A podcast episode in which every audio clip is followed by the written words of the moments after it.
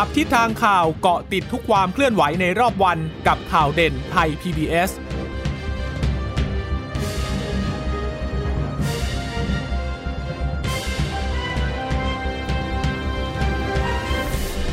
สวัสดีค่ะ สวัสดีค่ะ ต้อนรับคุณผู้ฟังสู่ข่าวเด่นไทย PBS นะคะ เราพบกันเป็นประจำทุกวันจันทร์ถึงศุกร์บ่ายๆแบบนี้ค่ะ มาอัปเดตข้อมูลข่าวสาร เกี่ยวกับสถานการณ์โควิดกันค่อนข้างจะเยอะแล้วล่ะตอนนี้นะคะ ส่วนใหญ่ก็จะประเด็นที่เกี่ยวเนื่อง ยกเว้นว่าถ้าเกิดมันมีประเด็นอะไรที่นอกเหนือจากโควิดที่แรงๆเนี่ยก็จะสามารถเข้ามารายงานในช่วงนี้ได้เหมือนกัน แต่ว่าช่วงนี้เรายังคงต้องให้ความสำคัญกับโควิดกันมาก ๆ เลยนะคะ เนื่องจากจำนวนผู้ติดเชื้อก็ยังเพิ่มขึ้นทุกวันผู้เสียชีวิตก็ยังมีอยู่ วันละเป็นร้อยคนแล้วนะคะ ณ ขณะนี้สถานการณ์น่าวิตกทีเดียวนะคะ ค่ะ เรื่องของโควิด มันไม่ได้เฉพาะแค่เรื่องกับสุขภาพโรคภัยเท่านั้น แต่ว่ามันมีผลกระทบกันไปหมดเลยนะคะ ผลกระทบในเรื่องของการปิดกิจการกิจกรรมอะอันนั้นก็ทำให้หลายคนตกงานใช่ไหมคะหลายคนได้รับผลกระทบ ต้องมีเรื่องของการเยียวยา มีการช่วยเหลือ มีการเรียกร้องอะอันนี้มันก็เกี่ยวเนื่องกับโควิด ไปหมดเลยนะคะ ดังนั้นช่วงนี้ก็อย่าเพิ่งเบื่อละกันมันเป็นสิ่งที่เกิดขึ้น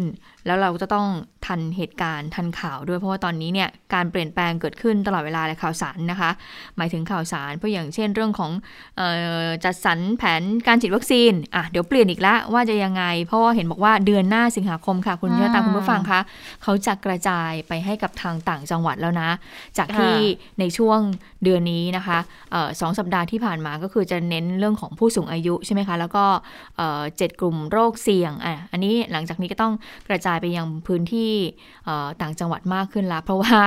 ผู้ป่วยผู้ติดเชื้อเริ่มเดินทางกลับไปยังภูมิลำเนาของตัวเองมากขึ้นแล้ว ก็คือไปรักษาตัวต่อ ดังนั้นถ้าเอาเชื้อกลับไปด้วยก็มีความเป็นไปได้ค่ะ ที่เชื้อนั้นจะเล็ดลอดออกมา ดังนั้นผู้ที่อยู่ในพื้นที่ต่างจังหวัดก็จะต้องมีเขาเรียกมีอาวุธติดตัวในการป้องกันตัวเองเหมือนกันนะคะ ค่ะ ตอนนี้ก็หลาย ๆ จังหวัดเขาพยายามที่จะรอการฉีดวัคซีนกันอยู่นะ ดังนั้น เราก็เลยได้เห็นภาพการเหมารถตู้ เหมารถบัสมั่ง มายังศูนย์ฉีดสถานีกลางบางซื่อนะคะ จากจังหวัดใกล้ๆ ส่วนใหญ่ก็จะเป็นอย่างนั้นนะ โดยเฉพาะกลุ่มผู้สูงอายุเนี่ย มาตรงนี้เขาก็คาดหวังว่าจะได้ง่ายกว่า แต่ว่าตั้งแต่วันที่หนึ่งเป็นต้นไป ก็ไม่รับเเหมือนกับว่าจะต้องต้องลงทะเบียนกันก่อนนะคะ แล้วไม่แน่ใจอะว่ายังคงรับ walk-in อยู่หรือไม่อาจจะ รับแต่ด้วยจำนวนที่น้อยลงนะ ส่วนทางไทย PBS เองจริงเราก็ปรับเรื่องของการมาฉีดแล้วเหมือนกัน คือมีการแบ่งโคต้าให้ผู้สูงอายุด้วย แต่ว่าก็ต้องโทรศัพท์มาจองช่วงเวลากันก่อน แต่ปรากฏว่าคุณผู้ฟัง เราเพิ่งจะสื่อสารกันไปเมื่อเย็นเมื่อวานนี้เองนะคะ เราก็จะได้บอกว่าวันละวันละห้ารอบ รอบละร้อยคน คือหนึ่งวันเนี่ยจะได้ห้าพันคนแล้วก็จะฉีดสามสิบเอ็ดกรกฎาคมหนึ่งวันได้ห้าร้อยคน ใช่ ของผู้สูงอายุนะ เพราะว่าส่วนหนึ่งเนี่ยก็จะต้องกันไว้สำหรับคนที่ลงทะเบียนไทยร่วมใจแล้วก็โดนโดนเลื่อนคิวมานะคะ คือจริงๆอะของไทยร่วมใจเนี่ยเขาประเมินว่าวันละพันแต่ปรากฏมาฉีดจริงแค่วันละห้าร้อยเท่านั้นเอง เนื่องจากว่าก็ยังมีปัญหาอยู่ในเรื่องของการสื่อสารวันที่จะต้องมาเข้ารับวัคซีนหลังจากที่เลื่อนออกไปคนละประมาณหนึ่งเดือนนะ ค่ะนี่เนี่ย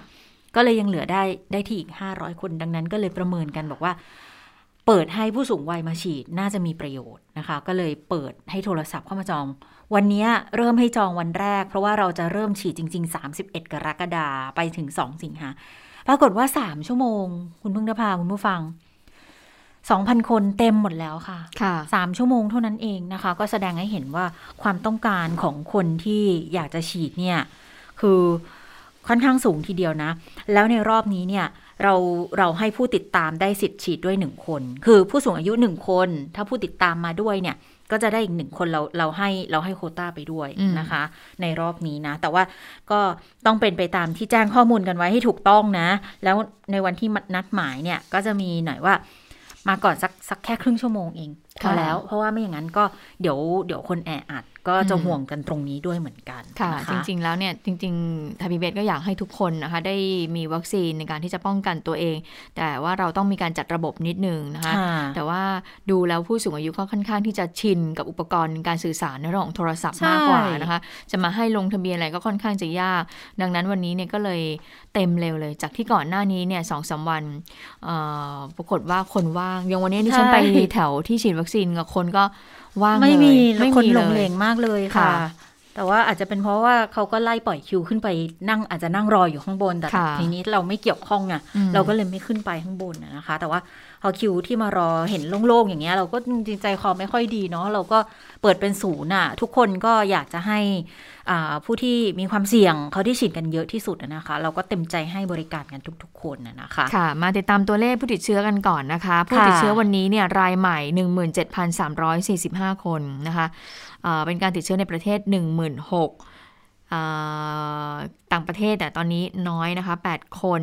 ทำให้ยอดผู้ติดเชื้อสะสมนะคะ 578,000 คน หายป่วยเพิ่มเติมค่ะ ก็ขึ้นมาเป็น 10,000 คนนะคะ ก็อยู่ระหว่างการรักษาเยอะทีเดียวค่ะ 192,000 คน อาการหนัก โอ้ ตัวเลขเยอะนะคะอืมคุณเชอตาคุณผู้ฟังคะ จากเท่าที่ติดตามมาเนี่ย ก็เพิ่มขึ้นเพิ่มเพิ่มขึ้นเพิ่มขึ้นทุกวันเลยค่ะอืมสำหรับผู้ที่มีอาการหนักนะคะ 4,595 คนในวันนี้ ใช้เครื่องช่วยหายใจ 1,012 คน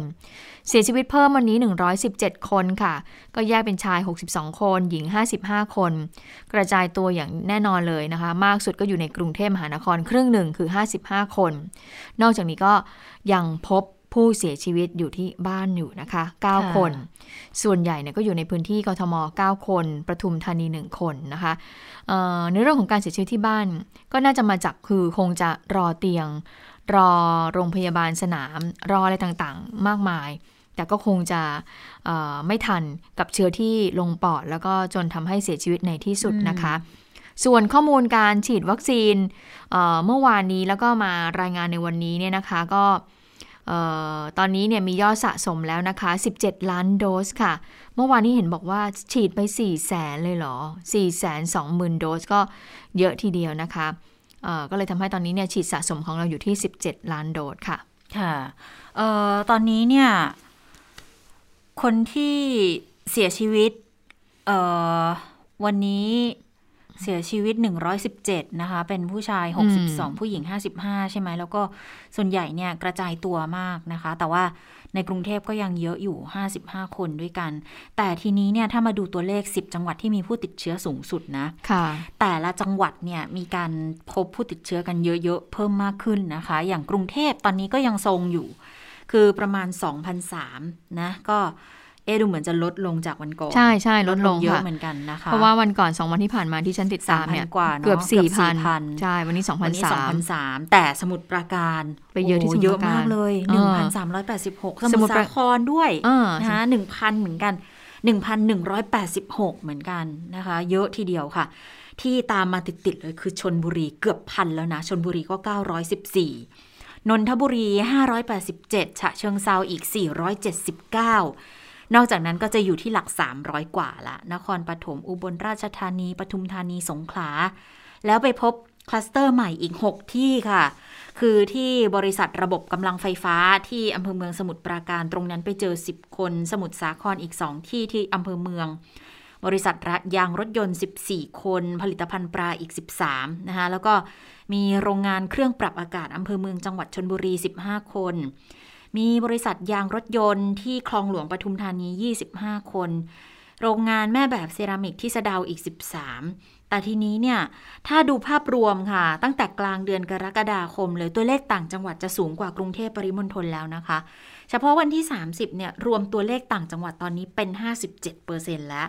กรุงเทพปริมณฑล43% อันนี้เนี่ยก็ให้เหตุผลมาชัดเจนเลยว่าก็มาจากกรณีที่แรงงานเดินทางกลับไปรักษาตัวที่ภูมิลำเนานั่นแหละอืมก็เท่ากับเป็นการexport เชื้อนะคะนำส่งเชื้อจากกรุงเทพปริมณฑลเนี่ย กลับไปภูมิภาคมากยิ่งขึ้นเขาเรียกว่าเชื้อนำเข้า เชื้อส่งออก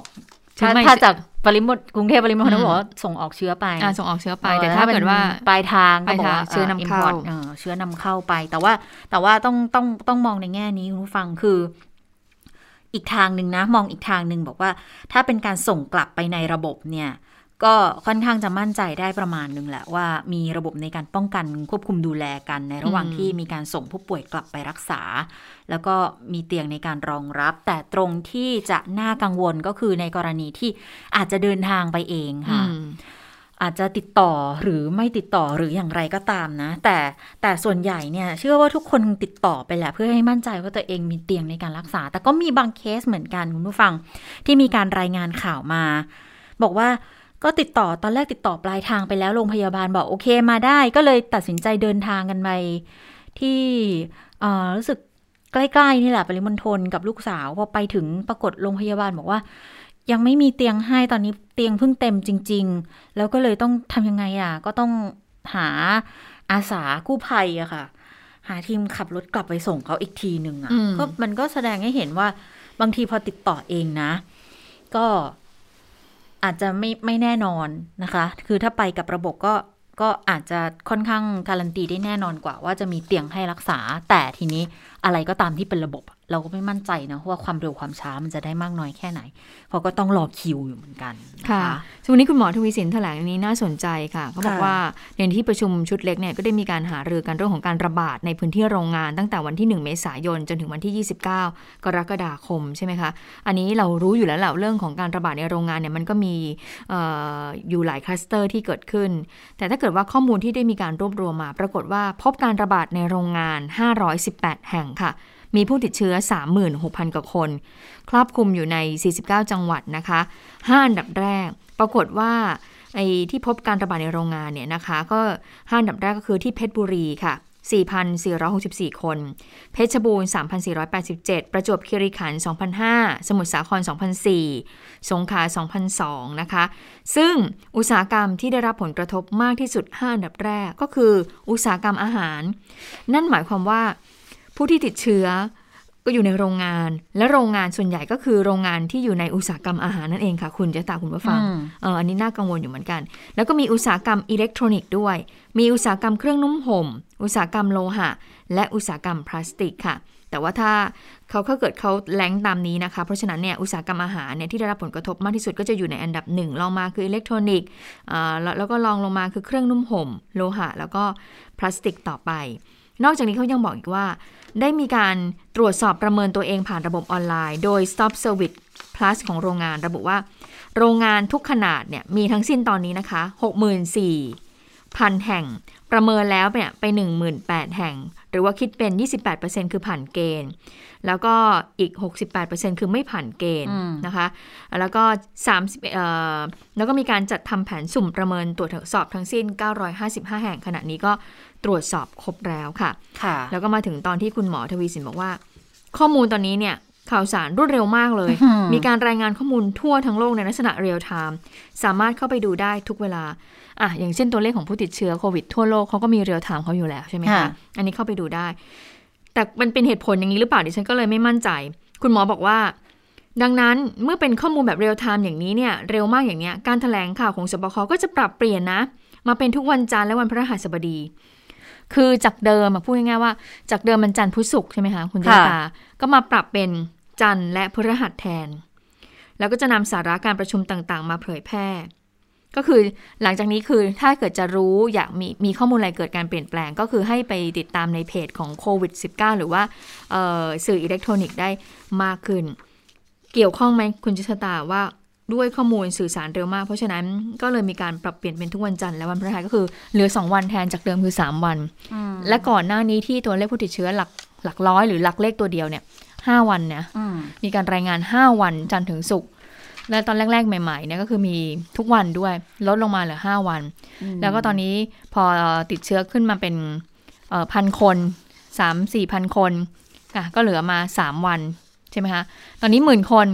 ปรับเปลี่ยนค่ะ ก็เหลือลงมาสองวันนะคะแต่ว่าทางกระทรวงสาธารณสุขเขายังแถลงอยู่ใช่ไหมคะใช่กระทรวงกระทรวงสาธารณาสุขเขาแถลงทุกวันค่ะเขาจะแถลงทุกวัน 13นาฬิกา30นาทีแต่ว่าก็ผ่านทาง Facebook สามารถที่จะไปไปดูของทางกระทรวงสาธารณาสุขได้ เพราะว่าทางของกระทรวงเนี่ยส่วนใหญ่จะเป็นข้อมูลในเชิงวิชาการ ก็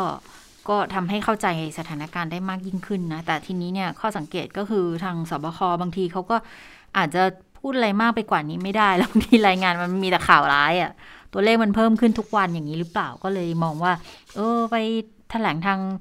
ออนไลน์กันคือใช้ใช้ใช้ออนไลน์ในการให้ข่าวสาร น่าจะตรงโจทย์มากกว่าว่าข่าวสารมันไปเร็วนะคะ แต่ในมุมหนึ่งก็คือว่าถ้าเรา ในสถานการณ์เอ่อเขาเรียกว่าอะไรนะวิกฤตอย่างนี้ยิ่งมีการสื่อสารน้อย มันก็ยิ่งแสดงให้เห็นว่า เอ๊ะ หรือว่าสถานการณ์ประชาชนอาจจะเอ๊ะอาจจะไม่วิกฤตมากหรือเปล่า หรือว่ายังไง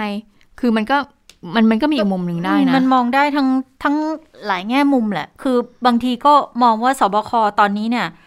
ด้วยความที่พูดอะไรไปมันจับมาเป็นดราม่าได้ทั้งหมดด้วยหรือเปล่าไงอืมก็เลยบอกว่าอะงั้นพูดน้อยแล้วกัน พูดให้น้อยๆเพูดน้อยๆ แล้วสื่อสารกันเป็นข้อมูลที่ ก็ให้ข้อมูลกันก็เหมือนกับที่มีการแถลงกันอยู่แล้วแหละ ที่ข้อมูลที่จะให้ไปเนี่ยนะคะ ก็ก็อืมแล้วแต่ละกันว่าจะมองกันยังไง เพียงแต่ว่าในวันที่จะได้เนื้อได้หนังมากหน่อย ก็จะเป็นวันที่เขามีการประชุมกันชุดเล็กชุดใหญ่อย่างเงี้ยค่ะเออชุดย่อยอะไรอย่างเงี้ยก็อะอันนั้นก็จะมีข้อมูลที่เพิ่มมากขึ้นว่าจะตัดสินใจดำเนินการบริหารจัดการอะไรกันไปยังไงนะคะค่ะแต่ทีนี้เนี่ยมีอยู่คนหนึ่งที่ก็ออกมาให้ข้อมูลด้วยเหมือนกันในวันนี้นะคะ เพราะว่าขยายล็อกดาวน์เอ่อ การล็อกรอบที่สองที่มีตั้งแต่ 20 กว่า เดี๋ยวเดี๋ยวจริง ๆ จากรอบแรกเนี่ยมันจะมาสิ้นสุด 31 ใช่ไหมกรค่ะกฎาคม รอบแรกนี่คือรอบแรก12 12 แล้วมาสิ้นสุดคือ 31 อืมใช่ไหมคะใช่ไหมดิฉันนับถูกหรือเปล่า ไม่ใช่สิคือแต่ว่าแต่ว่าเบื้องต้นเนี่ยที่เขามีรายงานข่าวกันหลังจากที่นายกรัฐมนตรีพบปะกับทางเอ่อ ผู้ว่า 13 จังหวัดในกลุ่มสีแดงเข้มใช่ไหมอืคะมแล้วก็มีการอ่าพูดคุยประเมินสถานการณ์กันมา แล้วก็เลยมีการพูดถึงเหมือนกันว่า แนวโน้มล็อกดาวน์อะจะเป็นยังไงจะต้องเพิ่มมากขึ้นอีกหรือเปล่า จะต้องขยายไปเหมือนที่มีบางคนพูดว่าโอ้ยสาธารณาสุขเขาเสนอจะให้ล็อกดาวน์กันให้เต็ม 2 เดือนไปเลย จะเป็นอย่างนั้นจริงหรือเปล่านะค่ะอ่าลองต้องไปฟังเสียงของนายกรัฐมนตรีกันค่ะ คือทั้งหมดเนี่ยนะผมก็ต้องปรึกษาทุกหน่วยงานที่เกี่ยวข้องนะค่ะ ทั้งในส่วนของแพทย์สาธารณสุข หน่วยงานที่เกี่ยวข้องหลายหลายๆหน่วยงานนะครับค่ะแล้วก็มีการประชุมร่วมกันของสบคชุดเล็กในทุกวันค่ะนะทั้งสอทอก็มีคณะทำงานประชุมทุกวันเหมือนกันค่ะแล้วจากนั้นสอทอก็จะเสนอมาตรการเข้ามาที่สบคชุดเล็กใช่ไหมเสร็จแล้วการที่จะอนุมัติอะไรต่างๆ มันก็ต้องเข้าสบคชุดใหญ่ค่ะซึ่งทั้งหมดนี่จะเร็วค่ะไม่ช้าหรอกนะเพราะเขาประชุมทุกวันไงค่ะใช่ไหมแล้ววันไหนที่มีที่มีเรื่องเร่งด่วนผมก็อนุมัติ นะในฐานะที่เป็นปอสบคแต่เขาอยากให้ผ่านชุดใหญ่ค่ะนะทุกอย่างเพื่อจะได้เข้าใจตรงกัน เพื่อให้ทุกทุกกระทรวงอะทุกหน่วยงานเนี่ยค่ะได้มาช่วยกันด้วยตรงนี้ เพราะหลายมาตรการต้องช่วยกันทั้งหมดอะขณะเนี้ยทางคณะแพทย์ ความเห็นของทีมแพทย์ทีมสาสาธารณสุข ก็ยังคงคงเห็นชอบในมาตรการเดิมอยู่ค่ะการที่ตัวเลขไม่ลดลงเนี่ยนะมันก็ด้วยหลายประการด้วยกันนะคือถ้าเราสามารถปฏิบัติตามมาตรการที่ประกาศไปแล้วทุกคนทุกค่ะฝ่ายที่เกี่ยวข้อง มันก็อาจจะมีข้อบกพร่องอยู่บ้างนะ มีอุปสรรคอยู่บ้าง แต่ที่สำคัญที่สุดคือความร่วมมือในการปฏิบัติมาตรการดังกล่าว ที่เขาห้ามมนุษย์บ้าง ห้ามตรงนี้บ้างอะไรบ้าง ก็ก็อย่าอย่าทำเลยค่ะนะถ้ายังมีการทำอยู่เนี่ยมันก็มันก็ทำอะไรไม่ได้หรอกค่ะการแพร่ระบาดก็จะมากขึ้น การเดินทางการไปมั่วสุมการต่างๆ ซึ่งวันนี้ก็ก็มีหลายกรณีนะที่มันเกิดขึ้นในปัจจุบัน ซึ่งก็เป็นต้นตอของการระบาด อืมอ่าอันนี้นะเป็นครั้งแรกมั้งที่ได้ยินเสียงนายกรัฐมนตรีหลังจากที่เอ่อถูกกักตัวไปคุณยศตาจำได้ไหมที่นายกไปเปิดภูเก็ตแซนด์บ็อกซ์แล้วก็ถูกค่ะกักตัวไป 14 วัน และหลังจากนั้นเนี่ยเอ่อพ้นครบกำหนด 14 วันแล้วเนี่ย แล้วนายกก็ work from home อีก ก็คือนายกเนี่ยเป็นตัวอย่างให้กับเอ่อส่วนข้าราชการได้เห็นว่า โอเค เราต้อง work from home กันนะ จากมาตรการยกระดับที่เอ่อขึ้นมาใน 13 จังหวัด วันนี้ก็เลยสื่อ แล้วเขาก็ไม่ให้สื่อเนี่ยเข้าทำเนียบด้วยไง เพราะเมื่อสื่อเนี่ยเข้าทำไม่ให้เข้าทำเนียบแล้ว ก็จะไม่ได้ยินเสียงการให้สัมภาษณ์ของนายกรัฐมนตรี อันนี้ก็เลยถือว่าเป็นเอ่อครั้งแรกในรอบหลายวันเลย เป็นสัปดาห์สัปดาห์ที่เราได้ยินเสียงพลเอกประยุทธ์จันทร์โอชากันนะคะที่พูดถึงเรื่องนี้อืมและทีนี้นอกจากเรื่องของการขยายล็อกดาวน์หรือเปล่าที่นายกบอกว่า คงจะต้องรอฟังจากทางทั้งหน่วยงานด้านความมั่นคง แล้วก็กระทรวงสาธารณสุขแล้วเนี่ย ทีนี้ทางเอ่อผู้สัมภาษณ์เนี่ยเขาก็มาถามนายกด้วยว่าสถานการณ์ที่เกิดขึ้นตอนนี้เนี่ยนายกอยากอยากจะมีอะไรฝากถึงประชาชน อยากจะสื่อสารอะไรถึงประชาชนบ้าง ไปฟังกันค่ะว่านายกอยากจะพูดแล้วก็สื่อสารอะไรไปถึงประชาชนค่ะ คือผมก็เพียงแต่พูดว่า ผมเห็นใจ ผมเสียใจนะแล้วผมก็ต้องพยายามแก้ปัญหาอุปสรรคซึ่งมันมีมากมายนะค่ะนายกก็ยินดีที่จะทำหน้าที่ให้ดีที่สุดในด้านตรงนี้ แล้วก็มันต้องเป็นความร่วมมือระหว่างกัน ด้วยข้อมูลด้วยข้อเท็จจริงต่างๆ ที่มันตรงกันนะจ้างคนค่ะที่จะแก้ปัญหาได้นายกก็ทำงานไม่เคยทิ้งสักงานค่ะนะค่ะคงไม่ใช่เรื่องโควิดอย่างเดียวอะค่ะเรื่องของถอดใจไม่ถอดใจเนี่ยนะ บางคนเขาก็อืมติดตามอยู่เหมือนกันว่านายกรัฐมนตรีจะว่ายังไง เพราะว่ากระแสวิพากษ์วิจารณ์เสียงเรียกร้องให้ลาออก ให้ลองเปลี่ยนคนที่ เขาสามารถที่จะบริหารจัดการได้ดีกว่ามาทำดูไหมอะไรอย่างเงี้ยนะคะ ก็โอ้น่าสงสารเออน่าน่าเห็นใจอยู่เหมือนกันนะ เพราะว่านายกเองก็พยายามอย่างเต็มที่แหละ อย่างที่เราเห็นแต่จะทำได้ทันกับใจของทุกคนต้องการหรือเปล่า โดยเฉพาะสถานการณ์ที่มันก็ดูแล้วอย่างที่เราพูดกันนะว่า ก็ยังไม่เห็นแสงจากปลายอุโมงค์สักทีแบบนี้เนี่ย ควรจะตัดสินใจไปแบบไหน วันนี้ก็ก็ชัดเจนแล้วละว่าก็ไม่ถอดใจนะคะ แล้วก็วันนี้เห็นว่าายังทำงานต่อมีการไปยื่นหนังสือของทางสื่อมวลชนด้วย เดี๋ยวค่อยไปขยายความในเรื่องนั้นนะคะ แต่ว่าวันนี้หนึ่งเรื่องที่มีการรอคอยกันมาอยู่ นั่นก็คือวัคซีนไฟเซอร์ ถึงไทยแล้วนะคะ ตั้งแต่ช่วงเช้าเลยค่ะ ที่สนามบินสุวรรณภูมิ นายอนุทินชาญวีรกูลรองนายกรัฐมนตรีก็เป็นตัวแทน พร้อมคณะผู้บริหารไปตรวจรับมอบวัคซีนไฟเซอร์1ล้าน5แสนโดส ที่อเมริกาใช้ใช้คำว่าสนับสนุนให้ไทยนะคะ คุณอนุทินก็บอกว่าก็ขอบคุณรัฐบาลที่มอบวัคซีนให้ไทยเพื่อใช้ในการป้องกันการระบาด ส่วนการกระจายวัคซีนชุดนี้ค่ะ ก็ยืนยันบอกว่า ขึ้นอยู่กับการพิจารณาของคณะกรรมการด้านการบริหารจัดการการให้บริการวัคซีนป้องกันโควิด -19 วิธีการเก็บรักษานะก็จะต้องเก็บที่อุณหภูมิลดลบ 70ถึงลบ90 องศา เพื่อคงคุณภาพวัคซีน แล้วจากนั้นเขาก็จะต้องกระจายไปตามพื้นที่ต่างๆ ทั่วประเทศตามแผนฉีดที่ได้วางไว้ ทีนี้พอตอนกระจายไปเนี่ย คือไม่ต้องเก็บถึงขั้น 70-90 องศานะคะ เพราะว่าสามารถเก็บได้ที่อุณหภูมิ 2-8 องศาเซลเซียสแล้ว แต่ว่าก็ต้องใช้ภายใน1เดือนเท่านั้น เพราะพอพอเก็บในอุณหภูมิที่อุ่นขึ้นจากที่ต้องเก็บภายในลบ 70ถึงลบ90 เนี่ย อายุการใช้งานเขาก็จะลดลงอยู่แล้ว ก็ก็ก็ด้วยความที่ไฟเซอร์เขาก็ใช้ในหลายประเทศมาแล้วนะคะ เขาก็เลยคำนวณมาแล้วว่า อ่าประมาณ 2-8 เนี่ย เก็บได้อยู่แล้วไม่มีปัญหา แต่ว่าระยะเวลาการใช้งานก็อาจจะเหลือแค่นี่แหละ ได้แค่ 4 สัปดาห์ก็คือ 1 เดือน ทีนี้กลุ่ม ที่จะมีการกระจายให้ก็ชัดเจนค่ะบุคลากรทางการแพทย์ อันนี้บูสต์เป็นเข็มที่ 3 แล้วก็จะมีกลุ่มผู้สูงอายุผู้ป่วยเรื้อรัง หญิงมีครรภ์12 สัปดาห์ขึ้นไป กลุ่มที่ 3 ค่ะ ก็จะเป็นชาวต่างชาติที่อาศัยอยู่ในประเทศไทย แต่มีเกณฑ์ก็คือ เป็นผู้สูงวัยและ 7 กลุ่มโรค คือ ไม่ได้หมายความว่าชาวต่างชาติทุกคนที่อยู่ในไทยจะได้วัคไฟเซอร์ด้วยเหมือนกันนะคะ ค่ะ ซึ่งในช่วงบ่ายๆเนี่ยเห็นน้อง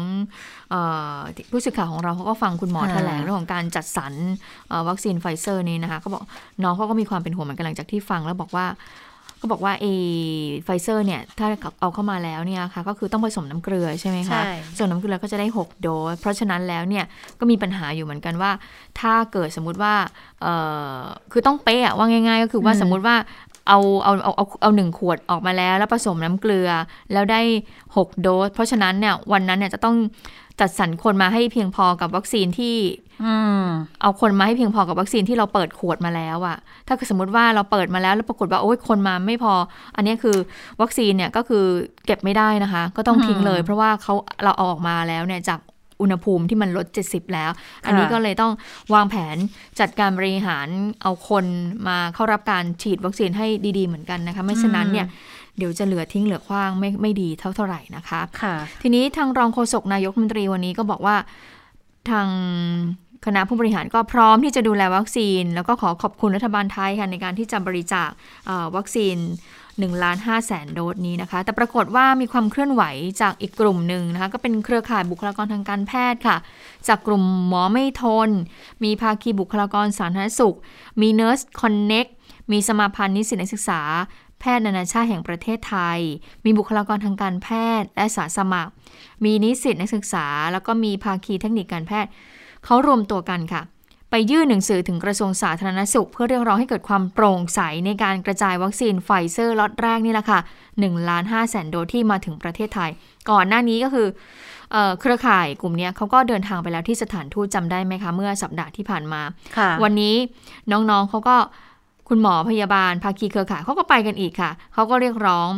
อ่อสี่ข้อที่เขาต้องการให้กระทรวงสาธารณสุขนั้นปฏิบัติไปฟังกันค่ะว่ามีอะไรบ้างค่ะ อย่างที่เราทราบกันดีนะครับ ว่าในวันนี้เนี่ยประเทศไทยเนี่ยได้รับการบริจาควัคซีนไฟเซอร์ มาจากประเทศสหรัฐอเมริกานะครับ โดยกระทรวงสาธารณสุขเนี่ยมีเป้าหมายในการกระจายวัคซีนดังกล่าว ให้แก่บุคลากรด่านหน้านะครับ และประชาประชาชนกลุ่มเสี่ยงทุกท่านนะครับ พวกเราเนี่ยเชื่อว่าทางกระทรวงสาธารณสุขจะกระจายวัคซีนดังกล่าวอย่างเป็นธรรมนะครับ แต่อย่างไรก็ตามเนี่ยพวกเราก็ยังมีข้อเรียกร้องเพิ่มเติมนะครับ เรื่องความโปร่งใสและความชัดเจนในการกระจายวัคซีนนะครับ จึงเป็นที่มาของการยื่นหนังสือในครั้งนี้นะครับ โดยข้อเรียกร้องหลักของเรานะครับ มี 4 ข้อดังนี้หนึ่งนะครับนำวัคซีน mRNA มาเป็นวัคซีนหลักให้กับประชาชนคนไทยทุกคนนะครับ 2. ชี้แจงและเปิดเผยข้อมูลว่ามีบุคลากรทางการแพทย์ ได้รับวัคซีนแอสตราเซเนกานะครับ เป็น booster dose จำนวนเท่าใดนะครับ และยังเหลือบุคลากรทางการแพทย์ ที่ยืนยันจะรับวัคซีนไฟเซอร์เป็นจำนวนอีกเท่าใดนะครับ ข้อ 3 ครับนำข้อมูลสำคัญที่จะพิสูจน์ความโปร่งใสกลับมาบรรจุในระบบ cold chain tracking นะครับ ซึ่งเป็นเส้นทางการกระจายวัคซีนโดยระบุยี่ห้อและล็อตต่างๆ ของวัคซีนนะครับ เปิดให้ประชาชนทุกคนเข้าถึงข้อมูลต่างๆ ได้อย่างง่ายดายนะครับ เพื่อแสดงความรับผิดชอบของรัฐนะครับ ต่อประชาชน และให้ประชาชนเนี่ยได้มีส่วนร่วมในการแก้ไขวิกฤตดังกล่าวด้วยนะครับ 4. มีความชัดเจนในการสื่อสารข้อมูลต่างๆ แก่ประชาชน ด้วยการรายงานความคืบหน้าในการจัดสรรวัคซีนนะครับ พร้อมทั้งหลักฐานที่จัดมาให้อย่างสม่ำเสมอ เพื่อไม่ให้เกิดความไม่เพื่อไม่ให้เกิดความสับสน หรือความไม่มั่นใจของประชาชนนะครับ โดยข้อมูลดังกล่าวเนี่ยของแต่ละหน่วยงานราชการเนี่ยควรจะเป็นข้อมูลที่เชื่อถือได้ แล้วก็ตรงกันทุกหน่วยงานครับ ค่ะ ก็เป็นสี่ข้อเรียกร้องที่ทางเครือข่ายบุคลากรทางการแพทย์นั้นได้ไปยื่นเอ่อต่อกระทรวงสาธารณาสุขนะคะ ซึ่งนอกจากอ่ายื่นสี่ข้อเรียกร้องนี้แล้วนะคะ ยังได้มีการรวบรวมรายชื่อ บุคลากรทางการแพทย์ และประชาชน 62,000 รายชื่อด้วย ผ่านแคมเปญ change.org วัคซีน we trust ค่ะอ่ารวมทั้งที่แสดงพลังผ่าน แฮชแท็กเก็บไฟเซอร์ไว้ให้ใครด้วยนะคะอ่าแล้วก็วันนี้เนี่ยผู้ที่มารับหนังสือแล้วก็รับข้อร้องเรียนจากทางกลุ่มเครือข่ายบุคลากรทางการแพทย์ก็คือคุณหมอรุ่งเรืองกิจผาติโฆษกกระทรวงสาธารณสุขนะคะคุณหมอก็บอกว่าก็รับหนังสือเอาไว้ แล้วก็รับความห่วงใยของบุคลากรทางการแพทย์ทั้งหลาย แล้วก็ยืนยันนะคะว่า วัคซีนไฟเซอร์เนี่ยที่ได้มาเนี่ยจะบุคลากรทางการแพทย์ด่านหน้าทุกคนนั้นจะได้รับการจัดสรรไปฟังเสียงคุณหมอรุ่งเรืองกันค่ะ บุคลากรด่านหน้าทุกคนนะครับ พี่น้องหมอพยาบาล เจ้าหน้าที่ทุกคนเนี่ยต้องได้รับวัคซีนนะครับที่มีคุณภาพ ทั้งหมดเนี่ยเราอยู่ภายใต้คณะทำงานวิชาการที่มีทั้งจากทุกภาคส่วนนะครับ จากภายในกระทรวงภายนอกกระทรวงอาจารย์จากมหาวิทยาลัยนะครับ แน่นอนนะครับ คนที่ได้ซิโนแวคกับซิโนแวคเนี่ยเข็มถัดไปเนี่ยถ้ายังไม่ได้ฉีดแอสตราก็จะเป็นไฟเซอร์นะครับ ส่วนอีกกลุ่มหนึ่งที่ยังไม่ได้เลยเนี่ย เราก็จะเน้นการให้วัคซีนนะครับ ตามหลักวิชาการก็คือ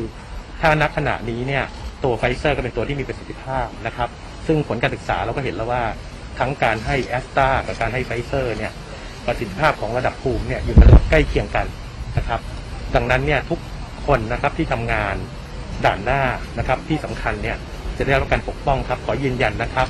ส่วนที่กรณีที่เป็นคำถามเนี่ยต้องเรียนว่าในคณะกรรมการวิชาการเนี่ยได้พิจารณาเรื่องนี้แล้วนะครับ ทั้งหมดเนี่ยก็จะ เป็นกำหนดออกมาเป็นนโยบายภายใต้ วิชาการที่ถูกต้องนะครับ และทำด้วยความโปร่งใสครับ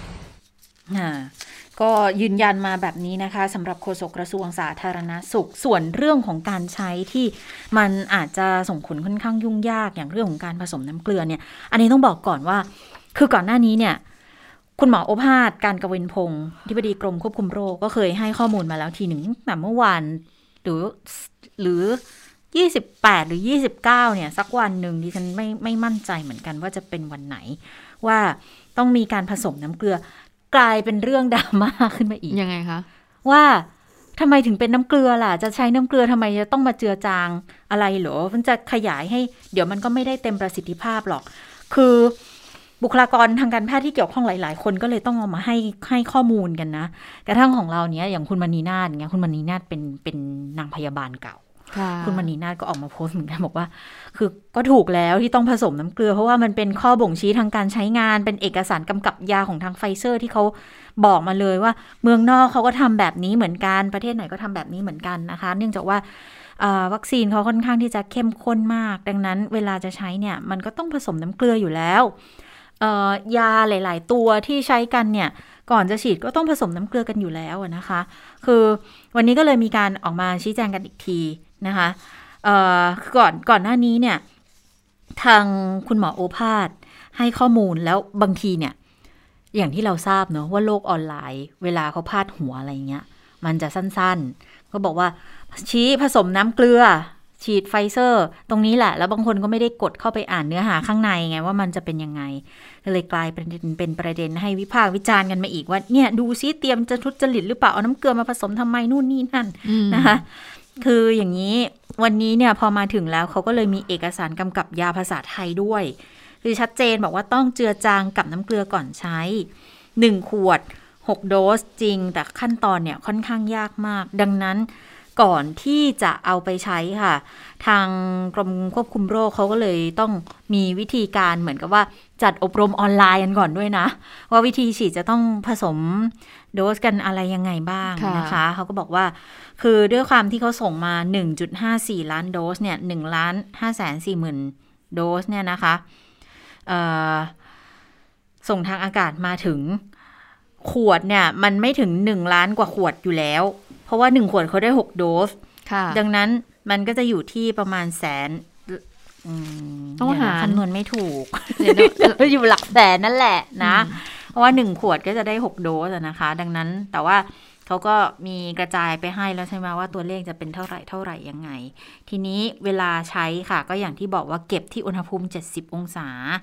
แล้วก็จะสอนวิธีการผสมวัคซีนด้วยอ่าเพดิราะฉัว่านเอาคร่าวๆสมมติเป็นอ่าหนึ่งล้านห้าแสนกลมๆ ใช่ไหมค่ะเอ่อแล้วหนึ่งขวดได้หกโดสก็ต้องค่ะเอ่อหารด้วยหกใช่เพราะฉะนั้นเนี่ยก็จะมาสองแสนห้าหมื่นขวดขวดเอออืมนี่แหละ บางทีก็กลายเป็นว่าไหนไม่เห็นถึงเป็นล้านขวดเลย ก็อย่าลืมว่าอย่างแอสตราหนึ่งขวดเขาก็ขวดหนึ่งเขาได้สิบโดสใช่ไหมขวดใหญ่ ๆ เลยนะคะ แต่อันนี้เนี่ยเอาหนึ่งขวดเขาได้ 6 โดสนะ ดังนั้นจำนวนเขาก็จะไม่ถึงนะคะ วิธีการใช้เนี่ย อย่างที่คุณหมอโอภาสให้ข้อมูลไปก่อนหน้าเลย บอกว่าแอสตราซิโนแวคอันเนี้ยเขาดูดจากขวดแล้วใช้ได้โดยตรง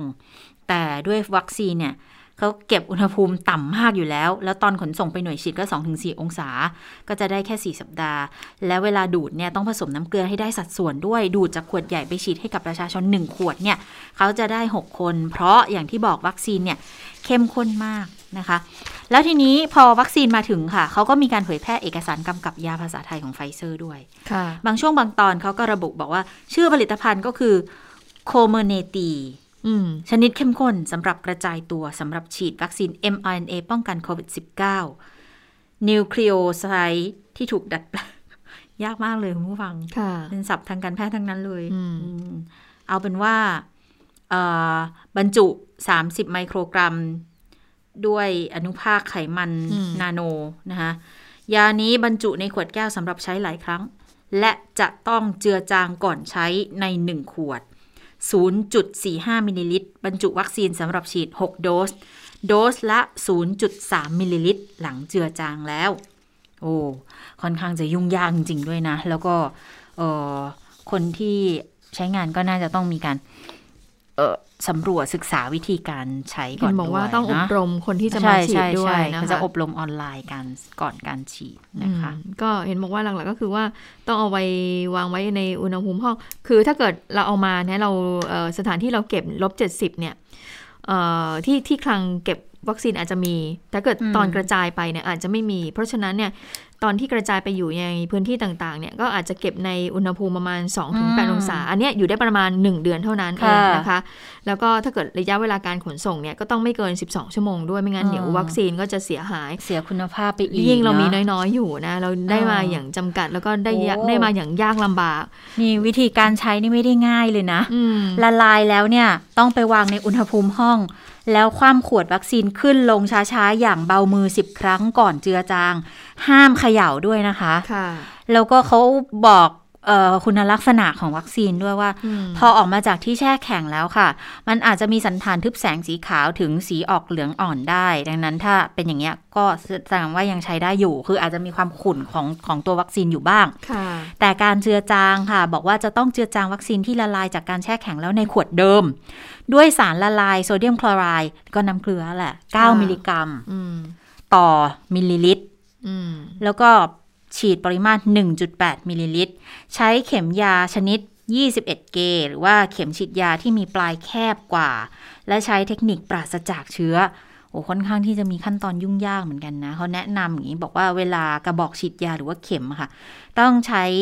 อ่าเข็มฉีดยาที่มีปริมาตรยาตกค้างต่ำหรือว่าเข็ม low dose volume อืมนะเพราะว่าจะดูดวัคซีนออกมาได้ 6 โดสนะคะ โอ้ทีนี้ต้องไปดูแล้วว่าเข็มเนี่ยจะใช้ยังไง ถ้าเกิดว่าใช้เข็มแบบธรรมดาที่ใช้กันนะก็อาจจะจะไม่ได้ไม่ได้วัคซีนตามปริมาตรที่ กำหนดไว้ด้วยนะโอ้ค่ะขั้นตอนค่อนข้างที่จะ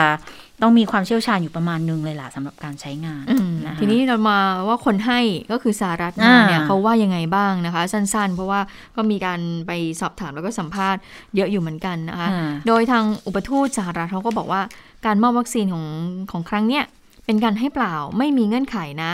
วัตถุประสงค์เดียวเท่านั้นก็คือช่วยชีวิตผู้คน แล้วก็มีความตระหนัก ว่าไม่มีใครปลอดภัยจนกว่าทุกคนจะปลอดภัย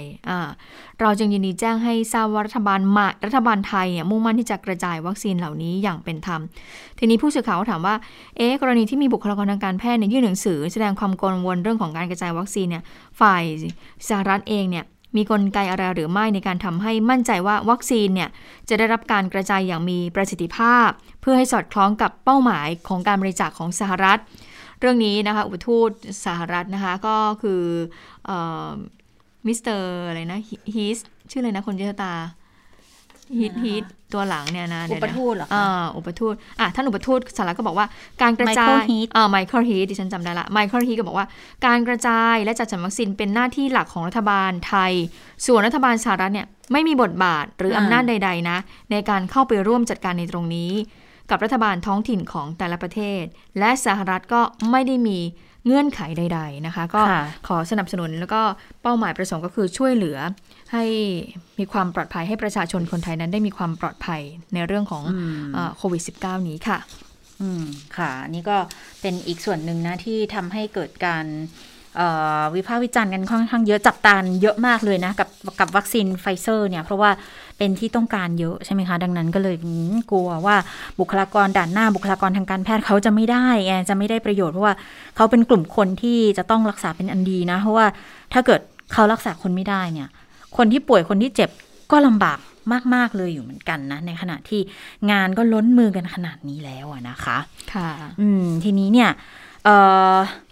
ศูนย์ฉีดวัคซีน วันนี้ก็ยังคงให้บริการกันอยู่นะคะ แล้วก็คนพิการที่ไปรับวัคซีนกันที่ศูนย์ราชการเฉลิมพระเกียรติ 80 องศาเอ่อ80พรรษา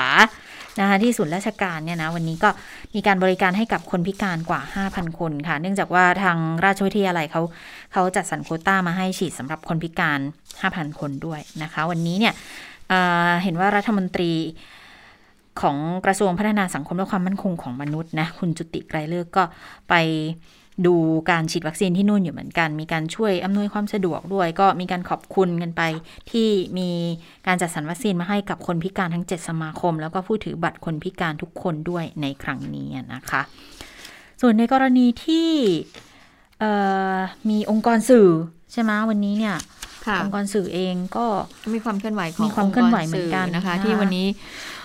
หลังจากที่เมื่อวานนี้ก็จัดเสวนาไปแล้วค่ะนะคะก็คงจะได้ยินได้ฟังมุมมองของสื่ออาวุโสอย่างคุณสุทธิชัยยุนนะคะหรือว่าแม้แต่เอ่อสื่อออนไลน์ที่ได้รับความนิยมนะคะสื่อใหม่ก็คืออย่างเช่น The Standard เป็นต้น วันนี้ค่ะเขาก็มีการรวมตัวกันของตัวแทนองค์กรสื่อมวลชนนะคะก็ไปยื่นหนังสือเปิดผนึกถึงพลเอกประยุทธ์จันทร์โอชา นายกรัฐมนตรีผ่านโฆษกรัฐบาลค่ะ เรื่องขอให้ยกเลิกข้อความในข้อที่ 11 ของข้อกำหนด ออกตามความในมาตรา 9 แห่งพระราชกำหนดการบริหารราชการในสถานการณ์ฉุกเฉินปี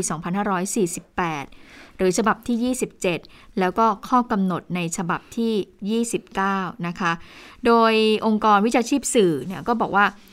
ได้มีการหารือกัน แล้วก็มีข้อสรุปว่าถ้อยคำที่กำหนดอยู่ในข้อกำหนดตามมาตรา 9 เนี่ย สุ่มเสี่ยงที่จะถูกใช้เป็นเครื่องมือคุกคามเสรีภาพในการแสดงความคิดเห็นของประชาชนและสื่อมวลชน ซึ่งได้รับการรับรองไว้ในมาตรา 34 และมาตรา 35 แห่งรัฐธรรมนูญ แห่งราชจักรแห่งราชนาจักรไทย ด้วยเหตุผลดังต่อไปนี้ค่ะ ทางองค์กรสื่อก็ไล่มาเลยนะคะว่าหนึ่งก็คือเรื่องของข้อกำหนดดังกล่าวเนี่ยให้อำนาจเจ้าหน้าที่รัฐในการเอาผิด แม้เพียงแต่ข้อความอันอาจจะทำให้ประชาชนนั้นเกิดความหวาดกลัว โดยปราศจากหลักเกณฑ์ หรือขอบเขตการใช้อำนาจที่ชัดเจนนะคะสองก็คือว่าข้อกำหนดทั้งสองฉบับเนี้ที่ออกมาเนี่ยมีเนื้อหาแตกต่างจากข้อกำหนดลักษณะเดียวกันที่เคยมีประกาศก่อนหน้านี้ ในข้อกำหนดฉบับที่ 1 ลงวันที่ 25 มีนาคม 2563 ข้อ 6 ซึ่งระบุไว้ชัดเจนว่าจะห้ามเสนอข่าวได้ ต้องเป็นข้อมูลข่าวสาร เกี่ยวกับสถานการณ์โรคระบาดโควิด -19 และต้องเป็นการเสนอข่าว หรือทำให้เผยแพร่ข้อความอันไม่เป็นความจริงอืมรวมทั้งระบุให้เจ้าหน้าที่เนี่ยต้องเตือนให้ระงับ หรือสั่งให้แก้ไขข่าวเสียก่อนค่ะ และก็บอกว่าตลอดระยะเวลา 3 สัปดาห์ที่ผ่านมาหลังจากที่องค์กรวิชาชีพสื่อเนี่ยได้ออกแถลงการแสดงความกังวล พร้อมทั้งขอให้รัฐบาลเนี่ย ทบทวนการออกข้อออกข้อกำหนดข้างต้นนี้ หรือจัดทำแนวปฏิบัติจากข้อกำหนด แล้วก็แถลงถึงเจตนารมณ์ในการบังคับใช้เนี่ยให้เกิดความชัดเจนหน่อย เพื่อมีให้การนำข้อกำหนดดังกล่าวเนี่ยไปเป็นเครื่องมือในการปิดกั้น การทำหน้าที่เสนอข่าวสารของสื่อมวลชน และการแสดงความคิดเห็นโดยสุจริตของประชาชน จนไปกระทบต่อสิทธิการรับรู้ข่าวสาร แล้วก็การแสดงความคิดเห็นของประชาชนค่ะ ค่ะ ก็เป็นนี่ก็ความเคลื่อนไหวขององค์กรสื่อนะคะ ที่ได้ยื่นจดหมายเปิดผนึกถึงนายกค่ะอืมค่ะ แล้วก็คือที่เรียกร้องเนี่ย ยกเลิกความในข้อ 11ในข้อกำหนดมาตรา 9 แห่งพรกฉุกเฉิน ฉบับที่ 27 แล้วก็รวมฉบับที่ 29 ทั้งฉบับโดยทันทีด้วยนะ คือตอนที่เสวนาเนาะคุณพึ่งนภาเมื่อวานเนี้ยค่ะก็เสวนากันช่วงบ่ายค่ะ แล้วปรากฏว่าช่วงเย็นๆมั้ง ราชกิจจานุเบกษาก็ออกเลยก็ออกประกาศ ฉบับข้อกำหนดฉบับที่ 29 ก็เลยบอกว่า โอ้โห ตายแล้วเราเพิ่งจะเรียกร้องกันไปเอง ขอให้ยกเลิกฉบับที่ 27 ตอนเย็นมา 29 อีกฉบับหนึ่ง ซึ่งจะเน้นในเรื่องของออนไลน์ด้วยคือ ให้อำนาจกสทช เนี่ย ติดต่อทางให้ผู้ให้บริการ ISP ให้ไปดูเลยว่า IP ไหนที่มีการเผยแพร่ข่าวที่ทำให้เกิดความตระหนกตกใจกระทบต่อความมั่นคงไม่เกิดความหวาดกลัวเนี่ย ไปดูแล้วก็ให้อำนาจในการปิด IP address นั้นไปได้เลยนะ ก็ยังมองกันอยู่ว่า เออเนี่ย ตอนนี้ฉันวันนี้อ่านข่าวกับคุณสิริมาใช่ไหมก็เลยบอกว่าเนี่ยต้องต้องดูนะว่าตอนไปยื่นหนังสือเนี่ยจะพูดถึงฉบับที่ 29 ด้วยไหม เพราะว่าเกิดขึ้นหลังจากที่มีการเอ่อเสวนากัน ก็อืมขอให้ยกเลิกไปพร้อมกันเลยนะคะ ก็ก็ก็คือต้องทำอะไรฉับไวนิดนึงใช่ทางใช่นั้นใช่ทางนั้นทางนั้นก็เขาไวทางเราเออเราก็ต้องไวด้วยเหมือนกันอะก็นะขอคะให้ยกเลิกด้วยนะคะค่ะอะทีนี้ภูเก็ตแซนด์บ็อกก็ได้ดำเนินการมา เดือนหนึ่งแล้วฮะนะคะเพราะว่าอย่างถ้าเกิดว่าวันนี้วันที่ 30 ช่วงนี้ใช่31 ก็ครบเดือนแล้วที่ภูเก็ต Sandbox นั้นได้เปิดออกมา แล้วก็เขาก็มีข้อกำหนดว่าถ้าเปิดได้ก็ต้องปิดได้ ถ้าเกิดว่าไปไปพบเอ่อจำนวนผู้ติดเชื้อเนี่ยเพิ่มสูงกว่าที่มีการตั้งเกณฑ์เอาไว้นะคะปรากฏว่ารู้สึกจะตั้งเกณฑ์เอาไว้เนี่ยว่าห้ามเอ่อไม่ให้มีผู้ติดเชื้อ 90 คนต่อสัปดาห์ ซึ่งตอนนั้นน่ะช่วงสัปดาห์ที่แล้วดิฉันเพิ่งทำเรื่องของภูเก็ต Sandbox ตอนนั้นภูเก็ต Sandbox ก็เจอผู้ติดเชื้อ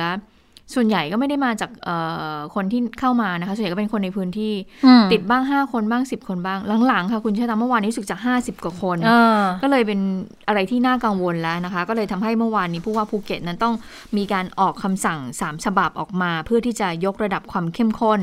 เพื่อที่จะหวังรักษาภูเก็ต Sandbox นะคะเอ่อ ผู้วันนี้ค่ะก็ทำให้ผู้ว่าต้องออกมาแจงเหตุในการออกคำสั่ง 3 ฉบับนี้นะคะ 3 ฉบับนี้ก็ประกอบด้วยอะไรบ้าง ฉบับแรกก็คือมีการยกระดับมาตรการการตรวจคัดกรองการเดินทางเข้าจังหวัดภูเก็ตค่ะ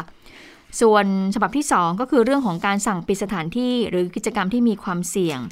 ฉบับที่ 3 คือกำหนดมาตรการควบคุมการเดินทาง แล้วก็เคลื่อนย้ายแรงงานต่างด้าว ในเขตพื้นที่จังหวัดภูเก็ต เพื่อที่จะต้องการ save ภูเก็ต save Sandbox แล้วก็ save Thailand ค่ะ แล้วก็มีการบอกด้วยนะคะว่าเเหตุผลในการออก 3 ฉบับนี้เป็นอย่างไร แล้วก็พูดถึงข้อมูลว่าที่ผ่านมาวันที่ 1 จนถึงวันที่ 29 กรกฎาคม มีนักท่องเที่ยวเข้ามาแล้วนะคะ 12,599 คน คัดกรองพบติดเชื้อ 30 คน ใน 30 คนนี้ทางกรมควบคุมโรคก็ได้สรุปว่า ติดมาจากข้างนอก หรือติดกันเอง ไม่ได้มาติดต่อกับ ไม่ได้มาติดต่อกันในภายภายในภูเก็ตเลยนะคะอืมแล้วก็มีคนเข้ามาเฉลี่ยเนี่ยวันหนึ่ง300 400 คน มีเที่ยวบิน 10 เที่ยวบิน แล้วก็จะเพิ่มมากขึ้น ยอดจองเข้าพักโรงแรม ที่จะต้องมีการระบุมาตรฐานชลา plus เข้าไปเนี่ยอืมในเดือนกรกฎาคมถึงเดือนกันยายนเนี่ยก็มียอดจองมาแล้วถึงเดือนกันยายนเนี่ยเอ่อเกือบแสนเกือบ3 0 0แสนห้องเลยทีเดียว ถ้าแยกเป็นเดือนเนี่ยเดือนนี้นะคะก็เอ่อมี 1 9 0 0 0 0ห้อง เดือนสิงหาคม 98,000เดือนกันยายน7,700แนวโน้มก็จะเพิ่มขึ้นเรื่อยๆ ค่ะ ซึ่งจากการวิเคราะห์สถานการณ์ก็บอกว่า แม้ว่าสถานการณ์โลกและในประเทศมีการแพร่ระบาดอยู่นะคะ แต่ก็ยังมีผู้คนสนใจที่จะเดินทางเข้ามาอยู่บ้าง ดังนั้นก็เลยมั่นใจว่า 1 ตุลาคมนี้เนี่ยถ้าสามารถแสดงความเชื่อมั่นได้เขาคาดว่าจะมีนักท่องเที่ยวเข้ามาเที่ยวในภูเก็ต Sandbox มากขึ้นค่ะ ค่ะ มีความเดือดร้อนของผู้ประกอบการรถบรรทุก 6 ล้อ และรถแบ็คโฮนะคะ เป็นอีกกลุ่มหนึ่งที่ไปเรียกร้องกระทรวงการคลังเลยบอก ขอช่วยหน่อยเถอะไปหารือกับกับสถาบันการเงินหน่อย ขอพักชำระหนี้ด้วยทั้งต้นทั้งดอกเลยนะคะ เพราะว่าช่วงนี้เขาขาดรายได้ แต่รายจ่ายเท่าเดิมเลยนะคะ ก็เป็นเป็นการรวมกลุ่มของผู้ประกอบการรถบรรทุก 6 ล้อ ส่งตัวแทนมา 6 ล้อรถแบ็คโฮในพื้นที่กรุงเทพปริมณฑล เขาเอารถบรรทุกไปร้องเรียนที่กระทรวงการคลังเลยค่ะ ขอให้ช่วยเหลือในกรณีนี้ คือตัวแทนเขาก็บอกนะคะว่า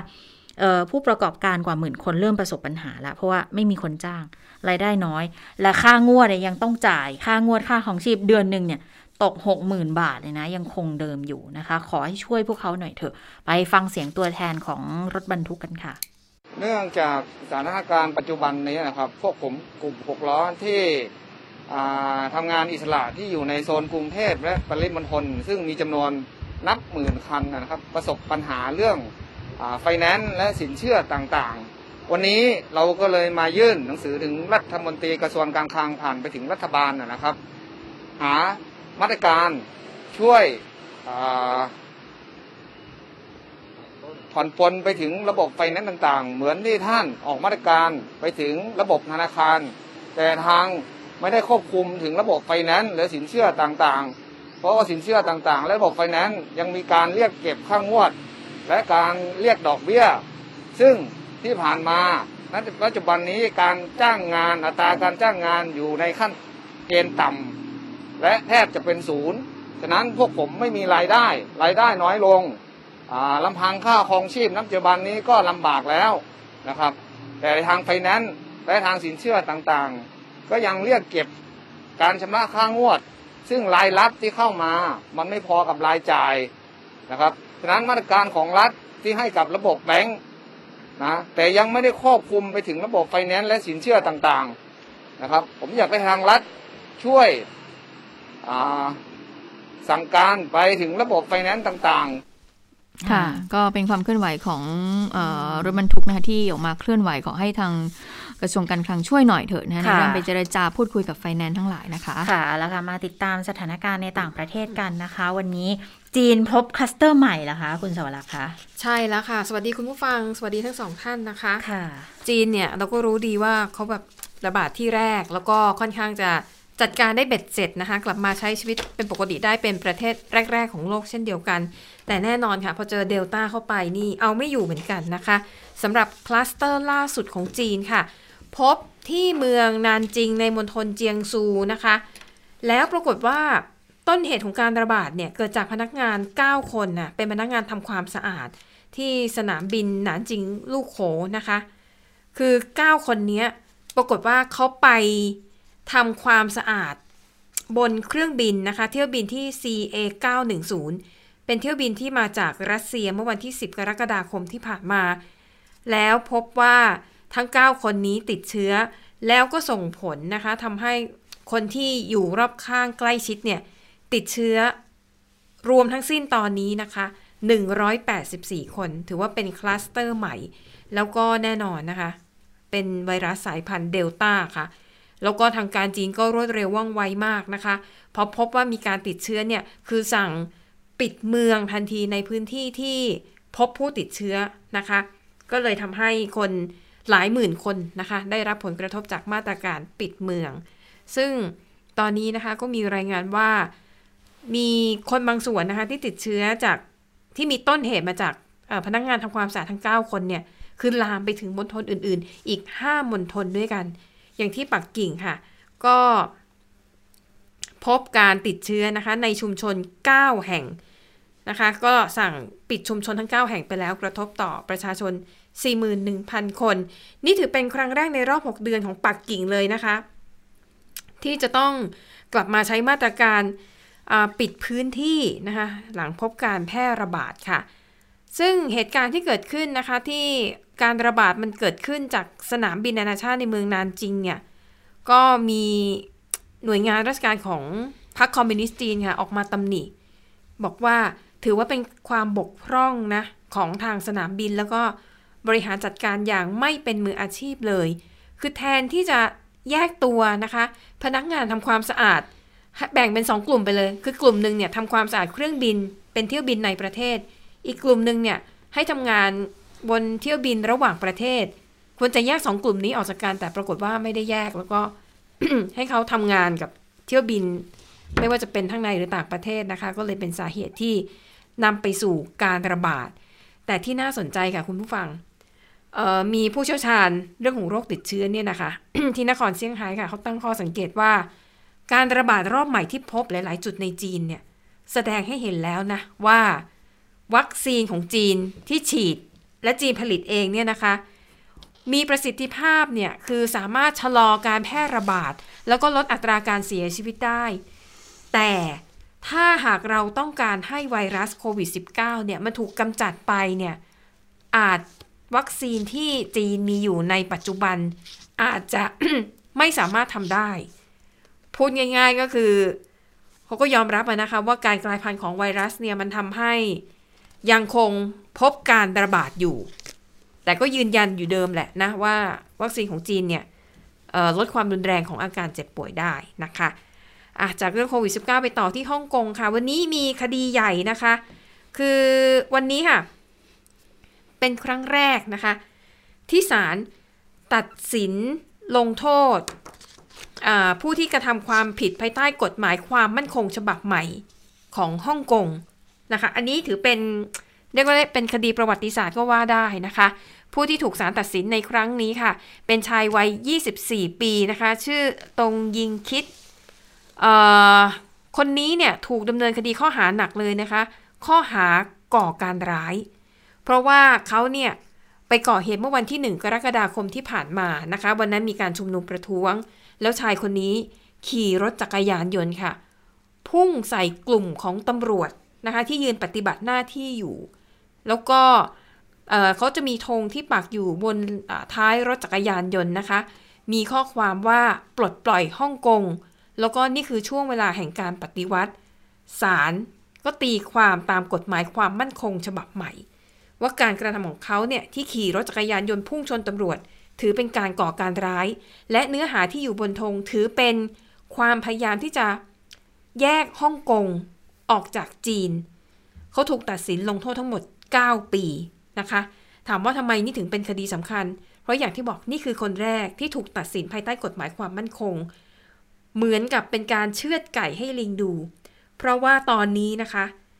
มีคนในฮ่องกงมากกว่า 60 คนที่ถูกดำเนินคดีภายใต้กฎหมายฉบับนี้ ดังนั้นจึงต้องมาลุ้นกันว่า แล้วคนต่อๆไปเนี่ยศาลจะตัดสินลงโทษอย่างไร แต่ดูจากคนแรกเนี่ยโทษหนักเหมือนกันนะคะจำคุก 9 ปีเนี่ยแล้วก็หนึ่งในคนที่กำลังรอขึ้นศาลเนี่ยคือจิมมี่หลาย คนนี้ก็เป็นมหาเศรษฐีเป็นเจ้าของหนังสือพิมพ์เอ่อ Apple Daily ก็ลุ้นกันอยู่ว่า จะโดนลงโทษมากน้อยแค่ไหนนะคะ ส่วนเรื่องวันนี้อปิดท้ายเรื่องเบาๆ ไปดูเรื่องของวงการบันเทิงกันบ้างนะคะ แต่เป็นคดีความฟ้องร้องกันค่ะ ทนายความของ Scarlett Johansson นะคะ เธอเป็นนักแสดงนำนะคะในภาพยนตร์ของ Marvel นะคะ เรื่อง Black Widow ปรากฏว่าเธอยื่นเรื่องฟ้องศาลค่ะ เพราะว่าคนที่ฟ้องเนี่ยคือคนที่เธอฟ้องเนี่ยคือบริษัทดิสนีย์ดิสนีย์นี่เป็นเจ้าของ Marvel นะคะ เป็นค่าย เป็นสตูดิโอที่ผลิตภาพยนตร์แนวฮีโร่เนี่ย เธอบอกว่า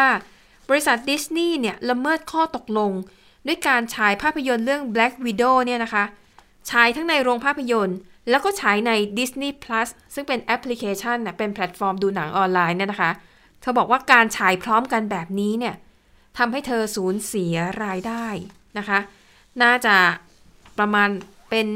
1,500 ล้านบาทเลย เพราะว่ารายได้ของดารานำเนี่ยนะคะ มันจะขึ้นอยู่กับยอดขายตั๋วในภาพยนตร์ เธอก็เลยฟ้องว่าการกระทำแบบนี้เธอทำให้เธอเนี่ยสูญเสียรายได้ และผู้บริหารของดิสนีย์เนี่ยเล็งเห็นประโยชน์ส่วนตัวของผู้บริหารมากกว่าตัวของนักแสดงแล้วก็ทีมงาน คือปกติแล้วเนี่ยถ้าภาพยนตร์ลงฉายในโรงภาพยนตร์เนี่ยนะคะเขาจะรอประมาณ 90 วันถึง 150 วันกว่าที่จะมานำฉายนำมาฉายในแอปพลิเคชันหรือว่า สตรีมมิ่งเออสตรีมมิ่งแต่ตอนเนี้ยคือเอามาฉายพร้อม ๆ กันคนก็เลือกได้ไงอืมบางทีคนไม่อยากออกนอกบ้านก็ดูในสตรีมมิ่งก็เลยทำให้เธอบ่นว่ารายได้เธอหายไป 1,500 ล้านบาท ก็เลยเป็นที่มาของการฟ้องร้องในครั้งนี้ค่ะ ค่ะแล้วค่ะ และทั้งหมดก็คือข่าวเด่นไทย PBS วันนี้นะคะ เราทั้ง 3 คนลาไปก่อน สวัสดีค่ะ สวัสดีค่ะ สวัสดีค่ะ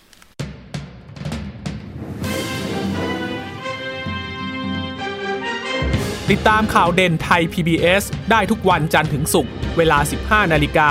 ทางไทย PBS Radio และติดตามฟังข่าวได้อีกครั้งทางไทย PBS Podcast